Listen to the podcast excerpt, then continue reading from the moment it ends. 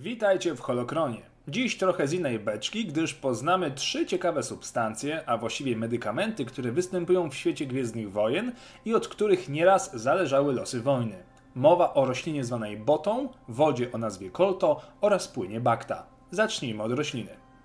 Bota porastała bardzo nieliczne planety w całej galaktyce, choć chyba planeta Drongar jest z tej rośliny znana najbardziej. Ta fascynująca roślina była niezwykle silnym medykamentem, który miał jednakowy, zbawienny wpływ na większość raz występujących w galaktyce. O wspomnianą planetę toczyła się prawdziwa batalia właśnie z powodu tej rośliny. Uzdrowicielka Jedi, Barissa Offe, przez przypadek zażyła raz botę i jak się okazało, roślina ma także wpływ na użytkowników mocy. Pozwalała im zespolić się z mocą w jedność i przejść w zupełnie nowy stan skupienia. Jedi po krótkim czasie narkotyzowania się rośliną stwierdziła jednak, że niebezpiecznie zbliża się do ciemnej strony mocy i odstawiła narkotyk. Bota miała jednak swoje naturalne ograniczenie. Prócz metody zamrażania jej w karbonicie nie mogła być wywożona poza planetę matkę, gdyż natychmiast straciła swoje zdrowotne właściwości. Armia Republiki toczyła separatystami zaciekłą walkę o każde poletko uprawne tej rośliny, tylko po to, by na końcu i tak wygrała matka natura. Roślina zmutowała i stała się dla obu stron bezwartościowa. Historię boty poznacie w książkach Medstar oraz Cienie Corsent. Kolejną substancją jest woda kolto. Jej największa popularność przypada na okres wojen mandaloriańskich oraz Wielkiej Wojny Jedi. Woda Kolto mogła być znaleziona tylko i wyłącznie w odmętach oceanów na planecie Manan, zamieszkałej przez inteligentną rasę Selkatów. Szczególnie region zwany rozpaliną Hrakert był mocno wykorzystywany, lecz był także domem ogromnego Firaxa, rekina zamieszkującego głębiny oceanu. Według legend Selkatów bronił on drogocennych złóż Kolto, a także sam je wytwarzał.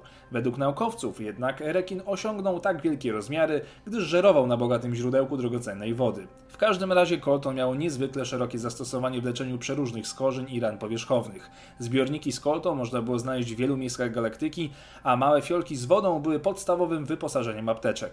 Jednak w pewnym momencie wyparł je inny, znany nam z filmów środek leczniczy, który na chwilę obecną jest najpopularniejszy w galaktyce. Mowa o bakcie. Syntetyczna substancja chemiczna, którą zobaczycie w jednej ze scen oryginalnej trylogii, to płyn składający się z galaretowatych, prześwitujących czerwonych alazji oraz cząsteczek bakterii kawa. Oba składniki były zmieszane z płynem ambori. Pacjent zanurzony w takiej mieszance był poddawany niezwykle szybkiemu leczeniu. Bakta wyszukiwała każdą ranę i przyspieszała wielokrotnie proces gojenia oraz regeneracji tkanki. Na tyle sprawnie, że często nie pojawiały się blizny. Jednak nie trzeba od razu wchodzić do całego pojemnika, bo baktę można było także aplikować dożylnie lub w formie płynu do połknięcia. Za wynalezienie tego specyfiku odpowiadają Wratiksowie z planety Tyfera, którzy postanowili podzielić się z galaktyką swoim wynalazkiem, jednak jego produkcja była ograniczona do ich ojczystej planety.